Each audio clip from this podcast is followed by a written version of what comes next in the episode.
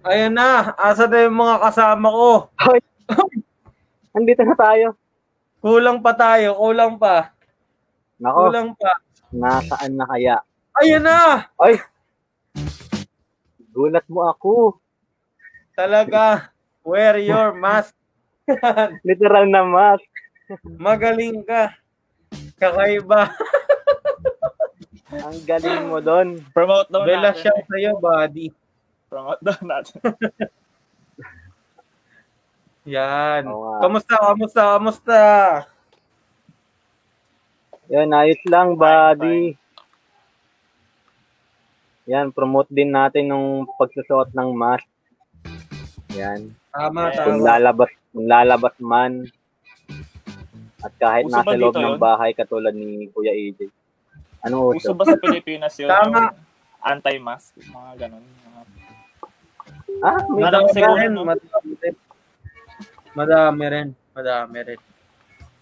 wag na wag nyo ring itataas yung face shield nyo. Eh, Yung iba kasi nilalagay sa taas eh.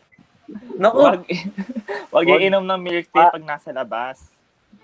Ay, ka lang man. Kung maglalakad ka sa kalsada. oh, wag ka nang iinom ng Mahuhuli milk tea. ka. Gagano mo pa yung mask eh. Mababa mo pa Wag rin. ibababa pa.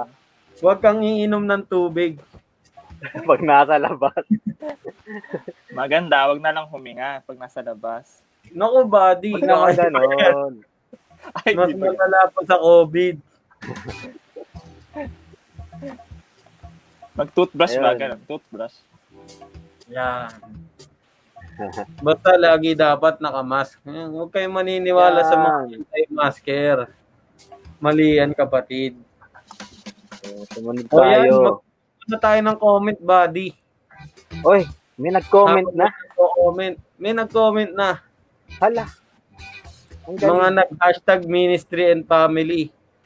Oy, Ate Bridget Grace. ayun no. Bigyan ng Ayun, top buk- hot patch yan, buddy. Yes. Bigyan ng malaking dinosaur. Bigyan ng Dinosaur. Tama, tama. Bigyan ng dinosaur yan. Bigyan ng dinosaur.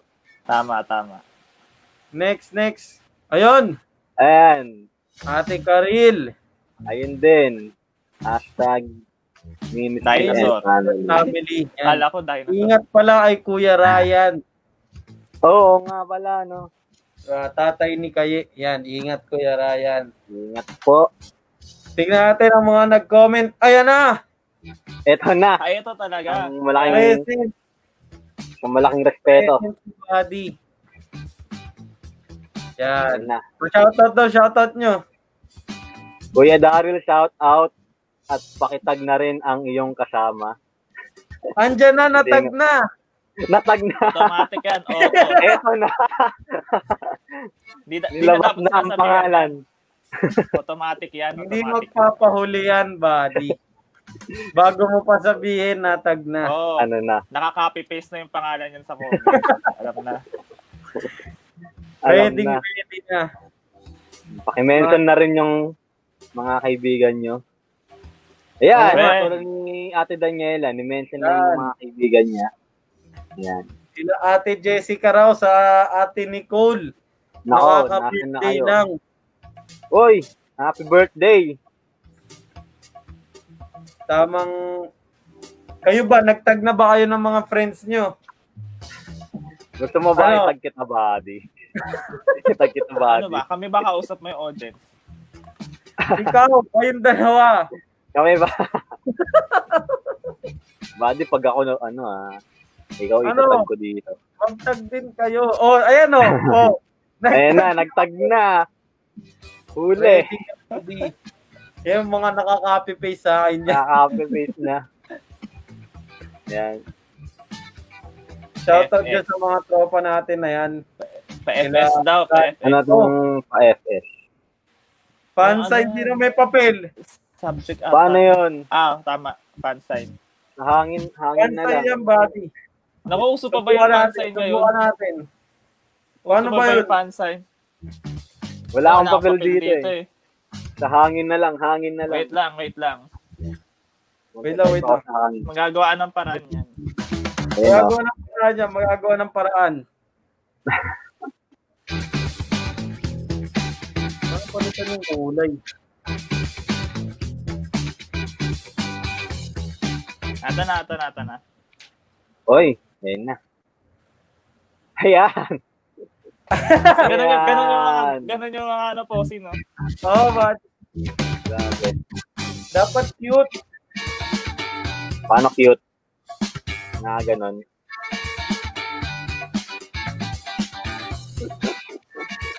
Ayan na, nabigyan na ng magandang fan sign si Ate Bibi. Yan na. Sana masaya ka. Bigyan mo ng fan sign si Ate Gracie. Ayan. Si Ate Gracie Buddy, sulatan din natin. Nakalagay. Wala lang tinta yung, Lahat ng Michael. magpapashout out. wala lang tinta yung marker ko. Nako, hindi pwede yan. Kailangan ma-shout out si Ate Gracie. Ayan na. O, bigyan mo ng cute na ano. Ayaw. Ata na. Yan. Ganyan dapat. Ayun, no? Ayo po.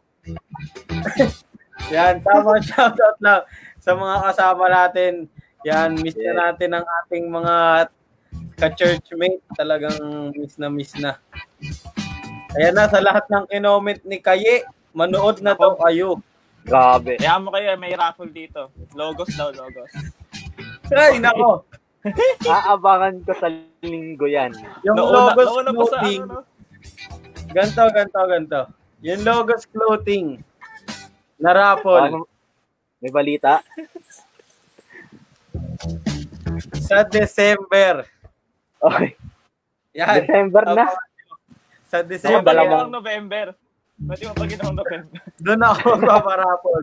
Sa December. I-advance, advance mo na ba? December. Sige, Pag umabot tayo ng December, tapos hindi pa tayo tinatanggal sa mga trabaho natin dito, paparapol ako ng logos. Mamarapol tayo. Yan. Ano ang Mawawalan ba parapol tayo natin ng ano? Ng mga mask, pwede rin. Artorito. Ay ba? Ay ba? Ar- iba yun si Arturito Buddy, si Larry Gadon, yun eh. O, kamusta naman kayo? Balita ko, may guest daw tayo ngayon, boss ah. Uy, Meron Nakita ko yun, yung parang every week poster, naman may buddy. guest tayo eh. Makita ko yung poster. Hindi na hindi ko natin maulaan, papahulaan. buddy. Kaya nga, Hindi ko maulaan kung nakalagay sino. na yung pangalan eh. Hindi ka hindi ko maulaan kasi nakalagay na eh. Oo, nakalagay na. Di ba nakalagay na kaya Grabe. pakilala mo na guest? quick. Pakilala mo na. Kasi hindi Buti naman pa na kayo may hint. Buti pa Oh, kayo may hindi. hint kung sino eh.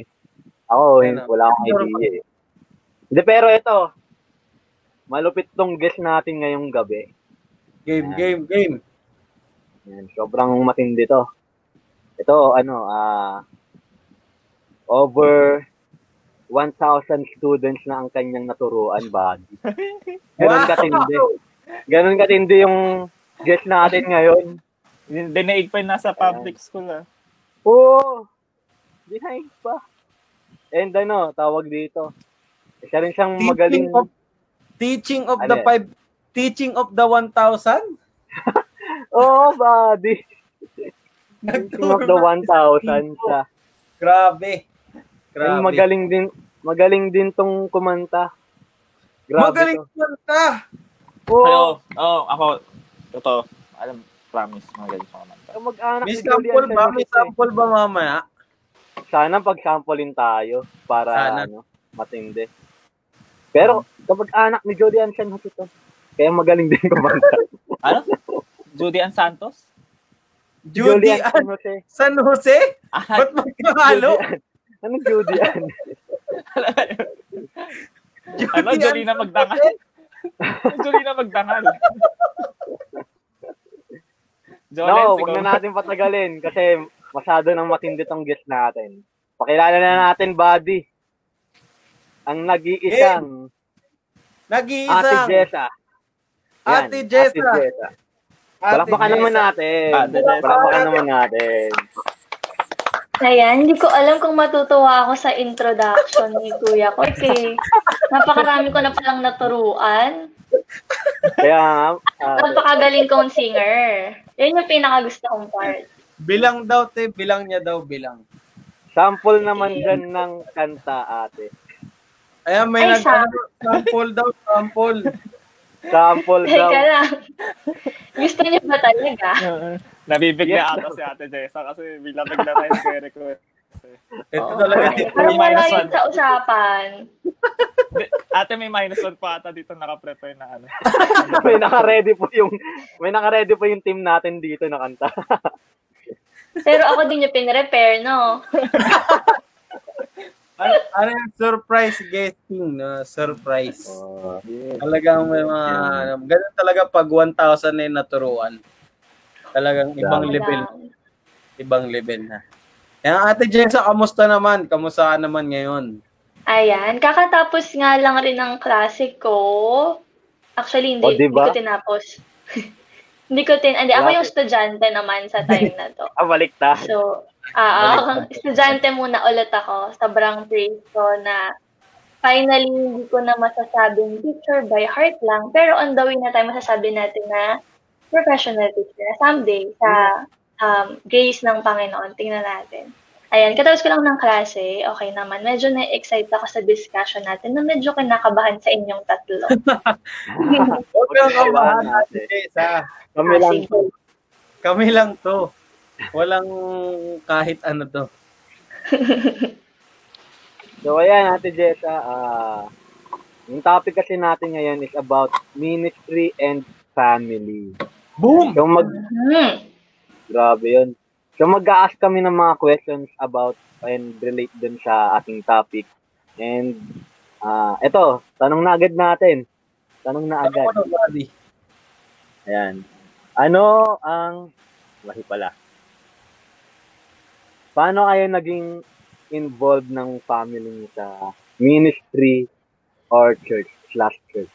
Ayan. Paano kayo naging involved? Yan. Okay. Paano na-involve? Unang-una po, hindi ako galing sa Christian family. Ang family ko po ay Catholic. Meron kaming mga traditions like pag-rosary, pagpunta dun sa antipolo kapag ah, mahal na araw, hahawak dun sa paanong poon. Tapos, um, lalo yung lola ko, very devoted Catholic siya. So, unang-una pong sagot ko sa tanong kung paano, eh, hindi agad na-involve kasi. So, Catholic family sila. Ako, nung na-involve ako sa ministry, sabihin natin siguro sa church muna. Kasi, hindi agad ako nakapag-ministry. Alam naman natin, di ba? Meron tayong mga sinusunod rin na hindi ka agad pwedeng mag-choir. Lalo, kahit maganda yung boses ko, hindi ako agad nakakapag, nakapag-choir noon. Tapos kahit gustong-gusto ko na magturo nun sa mga bata, hindi na nakapagturo. So, mahabang process siya paano na-involve? Um, naabot ako sa pamamagitan ng Freed. Yan, merong nag-share sa akin, tapos sinama niya ako sa church. So, hindi siya agad-agad na ministry. Yun muna yung sagot ko. Okay ba yun? Kuya Kwek, nasagot ba yung tanong mo? Ay, Okay Kuya naman. Jay. Ikaw, Kuya Kwek, Ano yung body? yung ano ka nagsimula yung involvement mo sa ministry tapos yung family mo rin. Ano? Ano kasi, tawag dito. Sila mama at papa kasi, matagal na talagang nag-church ever since wala. Wala pa ako sa sinupupunan. nag-church na sila and nagmi-ministry na din sila. And kaya nung pinanganak na ako, talagang laking church na talaga ako. So, ayun, wala pa akong idea nun kung ano yung ministry. Eh. Ang alam ko lang, sumasali sa kids choir dati. Hindi ko naman alam ng ministry yung dati. Saka, nagtataka, nagtataka rin ako kasi pag every time sa junior church may nagpapakanta, parang nakakurious ako bakit ba't sila nagpapakanta ka- tapos kami nakatagapakinig lang. May mga leaders. Pero, yun pala, ministry na pala yun. So, as I grow up, ayun na, ah, na, na nalaman ko na na, ay, ministry pala to. Yung ginagawa pala nila mama at papa, ministry na pala yun. Kasi nakikita ko si papa, nagpapakanta pa sa pulpit dati. Pagkada Lord's table, nasa harapan. So, tapos hindi kami binibigyan ng ano, ng biscuit tsaka grapes pag Lord's table. Nakarelate ako. Grabe. bakit, bakit nilagpasan ako? Ayun. Yung pala, kailangan pala magpa-baptize muna pala. Oo, kailangan pala Yun yun. pala yun. Dire-diretso. Oo. So, ayun. Ayun lang. Ikaw, Kuya James. Yan, ah, ano pa naman eh, ah, kami kasi ni, tayong tatlo naman ata, nila, Kwek, tsaka ni, ikaw, lagi naman tayo nasa church simula pa ng bata. Pero siguro yung involvement na sa ministry, yung bata pa lang, yung mga Sunday school ganun. Tapos yung sa family kasi, sila naman yung dahilan kung bakit ako nasa ministry doon namin. Tama, Kaya tama. siguro, ayun, sila yung nag-involve sa akin. Kasi ever since ka, wala pa ako, nandun na sila sa church. Oo. Yan, ako naman, ganun din. Yan. Um, yung, yung tatay ko si Pastor Edward, yan. So, basically, nasa church na tayo. Nung pinanganak ako, What? legit na What? nasa church na. so, parang ipinanganak ako sa ministry. Ganon. And syempre, di ba, tama, iba-iba rin yung simula talaga natin, yun sa pagpasok natin sa ministry, yung mga process na pinagdaan natin. Although, may pagkaapareho dahil syempre, isa tayo ng church. Pero, may kanya-kanyang ginamit na way ang Panginoon sa pag, ano, pag, ano, pag-incorporate sa atin sa ministry. Yan. Pero bago tayo dumako sa main event natin, Ate Jessa, may mga nagtatanong po eh. May mga Hmm. magagandang comment. Yan. Ito mo galing kay Pastor Carlo. Bago tayo dumiretso sa mas seryoso part. Meron po ang tanong. Ate Jessa, sana po eh masagot nyo. Meron pa pong dalawang tanong na kasunod yan. isa pa po, isa pang tanong. Ayan. Share ko yung ano, sa skincare. na. Ano yung sa skincare? Kaya ko i-share yan. Hindi, yan. Yan. So, yun yung, ano, napag, at least na-discuss na natin yung involvement, invo- involvement natin sa kanong families natin. Ngayon, yan, papakinggan natin, no, Kuya Quick, ang testimony yan, ni Ate Jessa.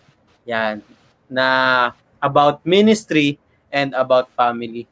Ate Jessa, take it away. Ayan. Alam nyo ba, na-realize ko nga rin. Katulad ng sabi ni Kuya Kwe kanina, yung aha moment niya na, ah, ministry na pala yon. Na-realize ko ngayon na before pala ako, bago kayo makilala, bago ako maka ma-involve dyan sa IBC Kanyogan dati, eh parang apat na taon na rin pala ako nagmi-ministry. Yun nga lang, nasa ibang church ako noon kung familiar kayo, meron na rin mga youth ministry yung Catholic. Tapos, na-involve lang naman ako doon kasi hindi kami mayaman. kasi meron silang scholarship.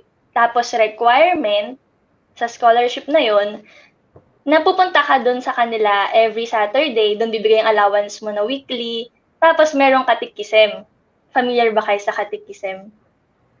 Ayun. Ano siya? Um, small group Buddy. study tungkol sa Bible, ganyan.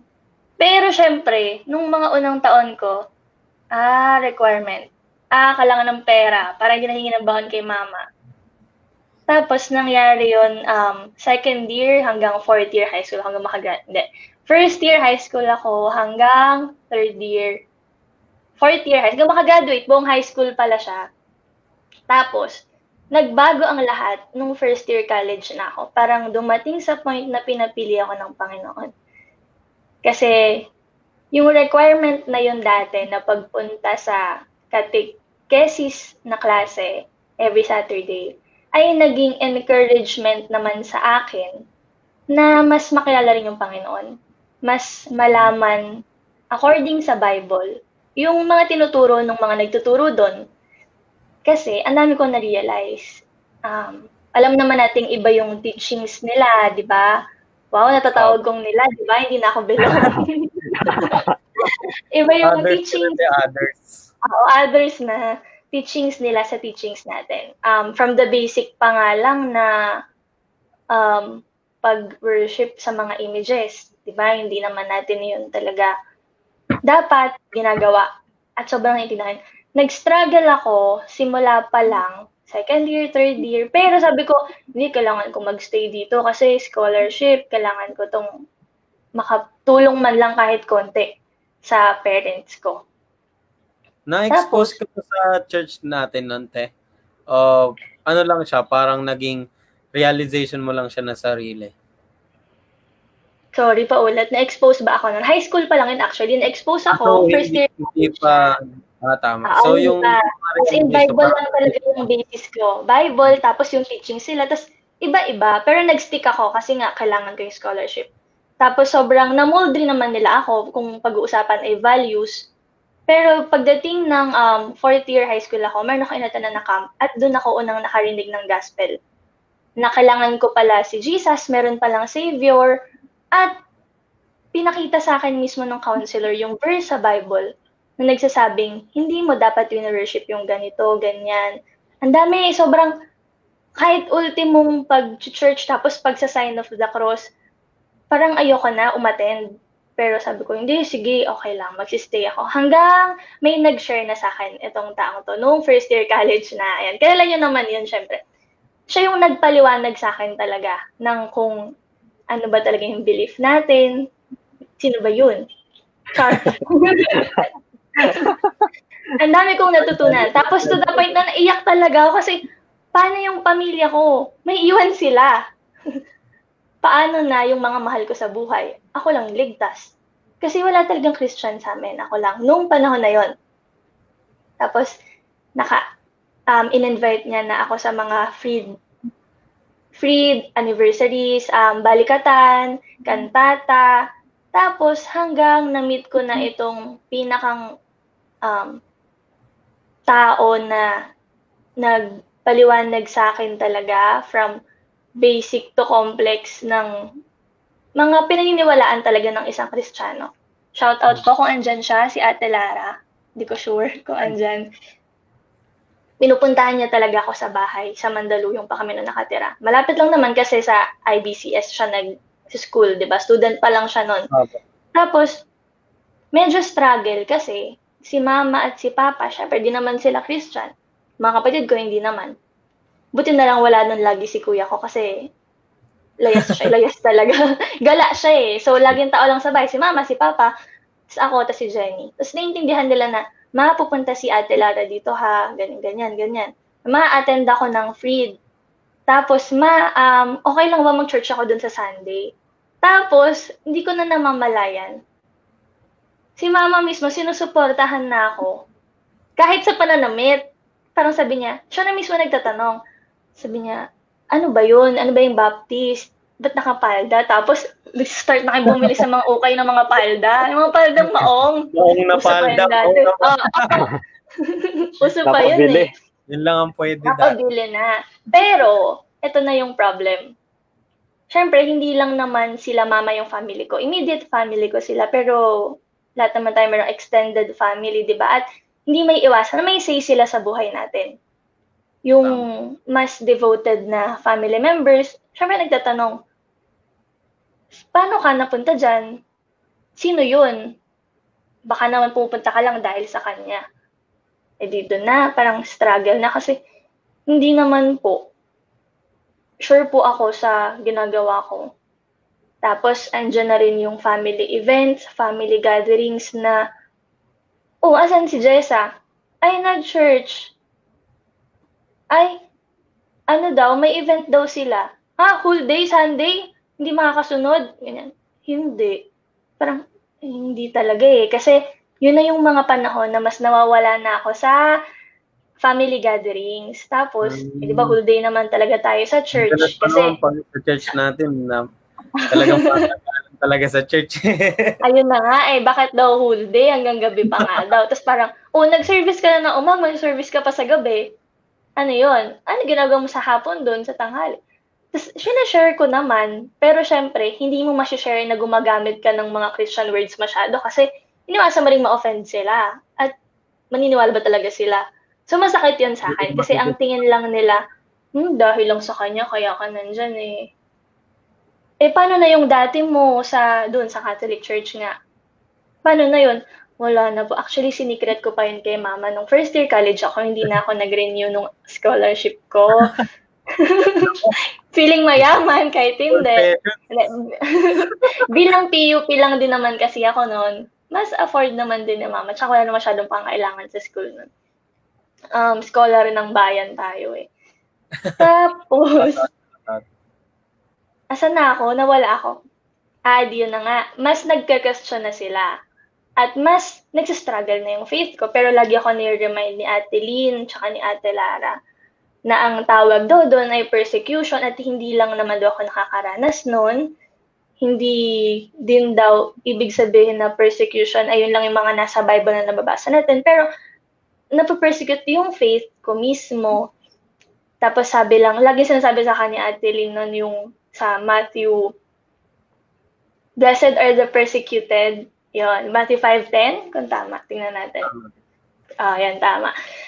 Um, na, okay lang daw, endure ko lang daw. Dadating din yung time na may intindihan nila, may kita nila. Tapos hindi ko na lang rin talaga na malayan. Bigla na lang parang lahat maayos na. Pero, may points pa rin na kikwestonin nila, lalo na nung nawala yung taong nagdala sa akin doon. Parang, oh, ba't ganyan yung church nyo? Parang, ba't ka iniwan niyan? Bakit? Mga ganun na. Sobrang, mas struggling na ako kasi, oh, paano na sila maniniwala sa akin, lalo kung ganun yung nangyari sa relationship ko. But then, di ko alam, sobrang, nagtuloy lang talaga ako kasi nga sabi nila, um, parang, kung magbe-blend in ka, kung papakinggan mo lahat, eh, wala, masa-stack up ka rin talaga. Tapos hindi mo na magagawa yung gusto mo talagang um, gawin. Yung gustong pagawa sa ni. Kasi nung panahon na na-struggling ako versus Bible versus dun sa Catholic faith ko, mayroon isa pang book na akong binabasa. Hindi ko matandaan kanino siya galing. Pero feeling ko kasi naligaw lang talaga siya sa bahay. Tapos ang pangalan niya, pangalan, title ng book, Purpose Driven Life by Rick Warren. Sobrang familiar naman dyan tayo, I guess. Tapos doon ko nalaman talaga, ah, purpose. Parang, ah, I am made to worship. Ah, ito talaga pala. Hindi lang ako sino-sino, pero I am created with a purpose. Hanggang sabi ko, sige, enjoy ko to, Lord. Okay lang. Kahit ano nang sinasabi ng extended family. Si mama naman, support sa akin. Tapos, nagsistart na rin yung kapatid ko na involved rin siya sa different church, Christian church din naman. Tapos nagkakasundo na kami ng values, ng beliefs, ng hanggang pareho na rin kami nag-church every Sunday. Yun nga lang sa ibang church. Tapos, meron akong pinanghawakan na hindi ko kasi maalala yung verse. Kaninang umaga ko pa iniisip. Sa Old Testament ko yun nabasa. Sabi niya sa akin, pinangako sa akin ng Panginoon na, anak, okay lang yan. Mag-isa ka nag-church ngayon. Dadating yung panahon na you will serve with your family. Hindi lang ikaw. At nangyari nga kasi mga after five years na nasa IBC Kanyogan na ako, nag-church na si mama sa atin. Tama, tama. Yan, hindi ko sure kung kilala na lahat, pero yun si mama ay hindi naman yun talaga church person. Kung si Lola eh very much church siya eh wala lang, wala lang din naman. hindi talaga. Tapos minsan siya na nag-aaya sa akin. Pero sabi niya sa akin, sige, sasama ko sa'yo, pero hindi ako magde-dress ha. Hindi ako magpapalda. Required daw ba yun? Sabi ko, hindi naman ma, sige, okay lang. Tapos sumasama na siya every Sunday. Tapos siguro mga one, two, mga two years rin siguro. Hindi ko alam kung paano nangyari. Salamat po sa ating ladies, ladies fellowship. Nabaptize rin po si mama sa IBC Louis. Amen. Di, sobrang, di ko alam, di ko talaga alam paano nangyari. Di, di ko ma-explain, pero sabi niya, magpapabaptize na siya. sure ka ma? Sure ka ma? Naiintindihan mo ba? Naging malaki Kasi rin diba, yung sa ladies fellowship natin. Mm-mm, sa ladies fellowship talaga. Thank you po sa inyong lahat. Tapos si mama, nung nagmendoro na siya, meron na rin, meron din kasi church as in, ka-street lang namin, siguro mga eight na bahay, eight talaga binilang ko. Eight na bahay away lang. Meron din dong Baptist Church. Actually, nung bata ako, pinupunta-puntahan ako nun lagi kasi daw may turo sila. Parang center natin. Tapos, ang dali na nilang nakuha si mama. Tapos yun, ka-fellowship na nila si mama ngayon. So, wala na rin akong worry. Andito si mama sa Pasig, andun siya sa Mindoro. Merong tao na nagsusupport or nag-guide sa kanya para mapalapit talaga kay God.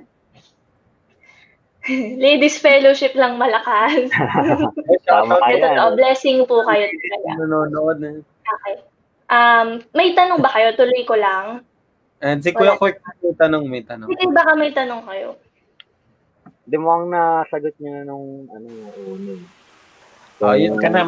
Kasi, Isa ano, sa ano, ano, okay naman na discuss ni Ate Jessa yung iba't ibang struggles na pinagdaanan niya. Pero Oo. sa'yo naman, te, may tanong kami, yung balance mo ng time, kumbaga parang time management mo ng family and ministry. Yan. Tapos, yan, may question pang kasama yan. Para sa'yo, ano ba dapat inuuna natin? Ang hirap, no? Ang hirap ng tanong na yan. last week or mga last Fridays pa natin sinasabi lagi na your family is your first ministry. Totoo yun. Sobrang totoo. Ako, naging, pinanghawakan ko lang talaga yung statement na use your home as your ministry. Kahit nasan ka kasi yun naman talaga yung ministry mo. Nasa labas ka ng simbahan. Building lang naman yun eh nasa school ka, nasa work ka, i-treat mo yun as ministry. Or siguro mas simple pa nga, do everything na worship mo yun sa Panginoon. Um, paano ko binabalanse? Ang hirap kasi nung una talaga, sobrang firm ako na, hindi, Sunday kasi para kay God daw yun eh. As yun lang talaga pinaniwalaan ko. Bala kayo dyan, ganun. Pag may family lunch, family dinner, tapos, nung mas naiintindihan ko na siya, siguro through preachings din, through advices ng ating mga pastor, okay lang naman daw unahin talaga ang pamilya. Basta, hindi mo rin naman iiwan yung ministry na meron ka. Shout out po kay Ate Gracie sa iba't ibang sumasalo po ng ministry tuwing wala ako. Natutunan ko na rin po na, oo nga, natutunan ko po na hindi, hindi ganun yon kasi yung family mo, sila yung ministry mo, wag mo rin silang gamiting excuse para hindi ka mag-ministry. Ay, tinatamad ako mag Yan. Kunyari, meron kaming lunch. Yan, birthday ni ganyan. Yan. Every week may birthday. Ma- minsan, ah, minsan dumadating ako sa point na ganon. Sabi ko, ano, excuse na naman. ano, um, iwasan natin yun. Huwag pong tularan. Um, nasagot po ba yung tanong? Anong pipiliin? Family Apo. pa rin po. Paano babalansehin? Discern mo lang nga rin eh. Discern mo sa Panginoon na, kailangan, kailangan ba ako dito sa ministry na to? Kung ito yung usual junior church lang din naman, sa case ko pa junior church, eh, pwede naman saluhin ni Ate Gracie, andyan siya. Ano ba naman po yung makasama mo yung pamilya mo? Kasi, Tama. hindi naman ikaw taga Makati, hindi ako taga Makati kasing family ko. Hindi naman ako palaging andyan, nakapit bahay lang sila. Ano ba naman yung maka-fellowship mo rin sila? So, depende po. Kung yan naman ay, kunyari, Freed anniversary versus family dinner, medyo tansyahin mo, ay, may role ako dito sa fa- sa Freed Annive. Um, unahin ko muna to. Tapos, ano, make it up na lang sa, ano, catch up na lang kayo, ikaw, sa family mo. There's always um, another time naman. Tapos, chat-chat, andyan naman yung social media, 'di ba? Ayun po. Kung ano pa rin yung sinasabi ng Panginoon. Mm-mm, di-discern mo siya eh. Ayun po. Tama. Next question natin. Yan. Um, sa'yo, te, ano ang pagbabagong dinulot ng pagiging part ng ministry? Una, sa'yo. Kumbaga, ano yung pagbabago ng ministry sa'yo sa buhay mo? Tapos, ano naman yung pagbabago ng ministry na nadulot niya sa family mo? Yan, pwedeng sa pakikitungo mo or nung Mm-mm. naging involved na rin si mami mo sa ministry, ano yung naging iba, kumbaga sa household nyo? Mm-mm. Mas naramdaman ko yung pagbabago actually nung si mama rin ay kasama na natin sa IBC Luis. So sa akin muna, sa personally, ang impact sa akin ng ministry. Palagi niya ako nire-remind na kailangan kong i-separate yung sarili ko from the worldly things. Hindi ko masabing worldly people, pero sa mga non, non-believers. Kasi struggle ko Kasama yun ka rin, ng college. Hala, baka may nanonood, baka may nakafollow sa No hard Hindi. feeling, no hard feeling. Struggle ko yun. Kasi, imbis na ako yung kasama nila palagi, every Friday night, kasi di ba Friday ang free, laging wala na ako. Tapos, sabi ko kay Lord, sama ko na lang sila sa feed, pero hindi eh, meron kasing mga set of people na ganun, di ba, na mahirap talaga kahit anong, hala, baka nakikinig talaga sila. Kasi meron din naman akong set of friends na sobrang daling ayain, yung high school friends ko. Tapos, um, naging reminder siya sa akin na ngayon ay Kristiyano ka na, believer ka, meron kang commitment sa ministry, at sabi mo naman sa akin, anak, ay gusto mo akong paglingkuran, piliin mo ko. Lagi ako nire-remind ng ministry na um, kailangan ko yung ministry, kahit hindi ko hindi ko masabi kasing kailangan ako ng ministry pero kailangan ko kasi talaga yung ministry. Yun yung outlet ko para i-pour out yung worship yung pasasalamat sa lahat ng um, grace sa lahat ng mercy ng Panginoon sa akin. Um, impact naman niya sa family. Mas naramdaman ko nga siya nung andyan na si mama kasi ewan ko ang dalas nga akong sabihan ng um, magmamadre ka, di ba? Magpapastora ka, di ba? Wala pong ganun, wala pong pastora sa amin eh. Tapos, naka- nakasama ko na nga daw si mama. Parang sunod na daw ba si papa? Sobrang heart's desire ko. Lagi na lang, taon-taon, di ko alam kailan matutupad. Kailan, di ko alam. Pero, um, impact lang niya sa family kasi hindi ko masabing mas nakikinig na sila sa akin kasi di naman ako panganay. Pero mas nakita siguro nila na mas kaya ko nang mag-decide ngayon. Tapos, nakita pa nila na si mama eh naisama ko. So, hindi ko masa, paano ba? Yung tamang term, mas tumaas yung respeto nila sa akin. Tapos, mas mas ang daling makitungo sa mga kuya mo, sa mga tito-tita, kasi nakita nilang nagstay ka for years dyan sa ministry na yan. Tapos, dumating pa yung time na sila na mismo nagsusupport sa akin. At nayaya ko rin yung other relatives ko sa kantata. Salamat rin po sa kantata. Very helpful. Si Papa, nasama ko rin siya sa kantata. Medyo umasa ako na tatanggap siya. Hindi ko naman alam talaga kung tumanggap siya, di ba? Junage ko agad na hindi. Pero, ayan, naisama ko sila. Ang dali nilang ayain. Tapos, nagsusupport na sila nung nakaraan, nag-mission trip kami sa Mindanao. Yung tito ko, nag-support siya financially. Tapos, parang hindi ko in-expect kasi ina-update ko sila sa nangyayari doon. Tapos, parang sabi nila, um, grateful sila na nagagamit sila. Tapos, oo nga, no, nagamit sila sa paraan na yun. Na kahit papano daw, eh, nakapag, nakapagbigay sila financially, feeling nila, eh, naging blessing talaga sila. At totoo yun. Kasi di ko talaga afford rin mag-Mindanao ng pera ko lang. Marami pa akong bayarin. Tapos, um, ayun yung impact sa kanila. Mas nakita nila yung change sa buhay ko. Kaya mas nagbago yung relationship din namin sa isa't isa.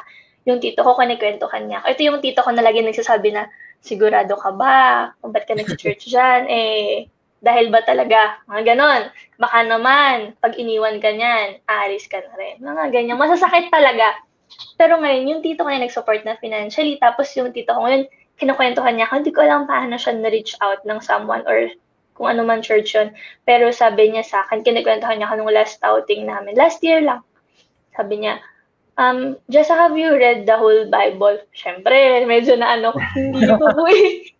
Nahiya ako kasi siya daw, oo. Tapos parang, paano kaya? Paano nangyari? Saan? Kailan? Sinong ginamit ng Panginoon? Pero sabi niya, nabasa na nga daw niya. Tapos natutuwa siya. Sa taas daw niya, sa third floor, nag-put up na daw siya ng parang tinatawag niyang altar. Doon siya nag-pray. Tapos sabi ko, grabe tong taong to. Dati lang sinasabi niya sa akin. ba't ako, nandi, ba't ako nandun sa kung nasan ako? Tapos siya ngayon, naniniwala na rin kay Jesus Christ. Sobrang nakakatuwa. Yan, mas na-build yung um, firmer na love, mas, mas firm na love sa family. Ayun po yung impact sa buhay ko at sa pamilya. Yan.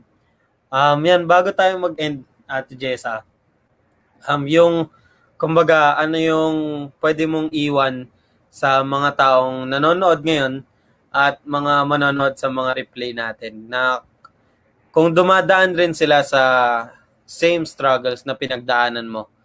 Katulad nung sa dati mo, sa family, na ikaw pa lang yung nag-church, tapos ikaw pa lang yung, kumbaga, naniniwala kay Jesus. Ano yung pwede mong ipayo sa kanila and ano yung um, specific promise na binigay ng Panginoon sa'yo nung nagsa-start ka sa ministry and na ma nagbigay sa iyo ng lakas to continue lalo na sa pagsunod sa will ng Panginoon? Si sobrang mahirap sumunod. Hindi siya madali. Tadaan ka talaga sa masikip na daan, lubak-lubak, tapos dadating pa yung bagyo. Tapos, minsan feeling mo tatamaan ka na ng kidlat, gusto mo nang bumigay. Pero um, sabi nga, it's either you blend in or you get out. At it will always be about your response, your attitude doon sa persecution na kinakaharap mo or na-experience mo. Um, mag-respond ka na, sige, talo na ako. And na nung purpose sa'yo ng Panginoon. And na nung akala mong relationship with Jesus na mabibuild mo, eh, hindi na um, kung ang response mo naman ay God is with me, okay lang, bala kayo dyan. Basta may kakampi ako. Basta may pinangahawakan akong God na alam kong may pinangako sa akin, may tinanim sa puso ko na alam kong palalaguin niya. Ilalago rin yung ministry, lalago yung um, God's work, yung God's kingdom dito sa earth. Kasi yun yung isa sa mga mahirap talagang tuparin. Alam naman natin yun. Um, you will always encounter those days na you feel like quitting, pero pag feeling mo magki-quit ka na, tapos ang kalaban mo, family, ang pangkalaban mo, yung inuuwian mo araw-araw, yung mga nakakasama, mga mahal mo sa buhay, tapos relationship nyo by blood, di mo matatanggal yun eh. By blood yun. Um, use your home as your ministry. Tapos i-ask mo kay God na abutin din sila. Huwag ka na mag-abang rin siguro ng ibang tao na abot sa kanila. Hindi ka man nakapag-share verbally, kasi hindi ko rin talaga na- ma-share sa family. Mahirap. Parang pag imagine mo na hindi mo rin naman nasasabi. Pero kahit by actions, by behavior, by responses, pakita mo yung change na um, pina-experience sa'yo ng Panginoon. And then they will see na lang. You will be a testimony na lang sa kanila. Tapos, aayos na lang rin lahat. Hindi mo na mamalayan. Um, pwede ba akong mag-thank you sa mga sa mga tao na ginamit talaga ng Panginoon. And kay Ate Lara, kasi Super shout out. Oo, super shout out talaga. Sinatsaga niya kasi talaga akong puntahan sa bahay namin noon. Tapos magba-Bible study lang kami. Ah, meron pa meron pang days sa labas ng labas ng bahay. sa sa mga restaurant ganyan para lang mapaintindi sa akin yung mga tanong ko sa buhay kasi yun yung struggling na ako. Sa belief ko talaga, belief mismo. Kasi kung ano naman yung belief mo, yun yung magde-determine rin kung anong perception mo sa ministry eh. Pero kung yun pa lang yung foundation mo sa biblical truth and na-establish na, magbabago yung perspective mo sa ministry. Tapos, um, ikaw na mismo magre-rebuke sa sarili mo. Holy Spirit. Hindi. Matik na lang lagi na andyan yung Holy Spirit para i-review ka. Um, kapit lang, guys. Kahit ang dami nilang sinasabi, kapit lang. Tapos, may kakampi ka, tandaan mo, may kakampi ka. At, hindi ka niya iiwan. Ayun lang po. May tanong ba kayo? pa. Ayan, wala na po, Ate Kasi Jessa. medyo na na ang sakit na ng puso ko. Walang paano po natin si Ate Jessa. Yan. Ayan. Ay, Thank you thank po. you po. Maraming salamat, Ate Jessa, sa pag-share ng iyong testimony. Salamat din po. maging pinagdaanan yan sa mga struggles at sa deliverance ng Panginoon sa iyong buhay, lalo na sa inyong family. And pagpatuloy ka po namin ipagpipray ang inyong Thank family you po. dahil Si sama sa Papa, si Kuya. pagpipray po natin Yan, sila. Pag-pray po natin sila. Although sila Kuya, nasama ko na rin naman sa mga event. Pero di ko kasi talaga alam kung... Yan. Hindi naman tayo judger.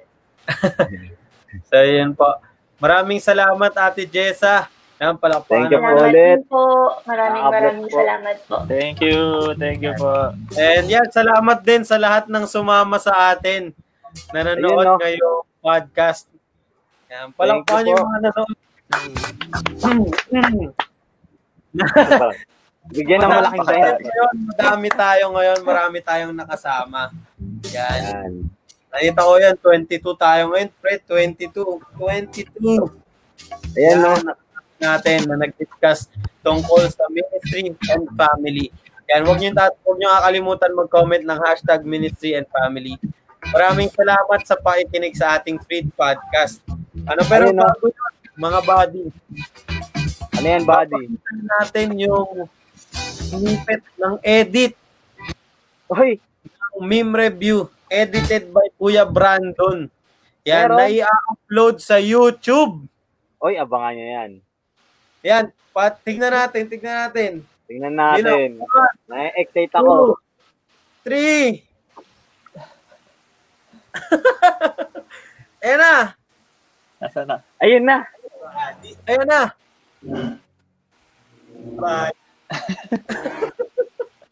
respeto, respeto, respeto.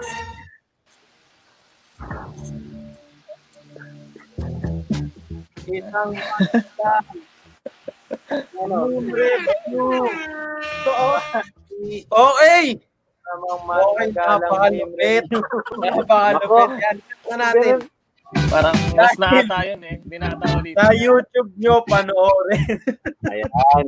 Full video na sa YouTube. sa YouTube channel ng Free Youth Ministries, pati Nako, sa SoundCloud.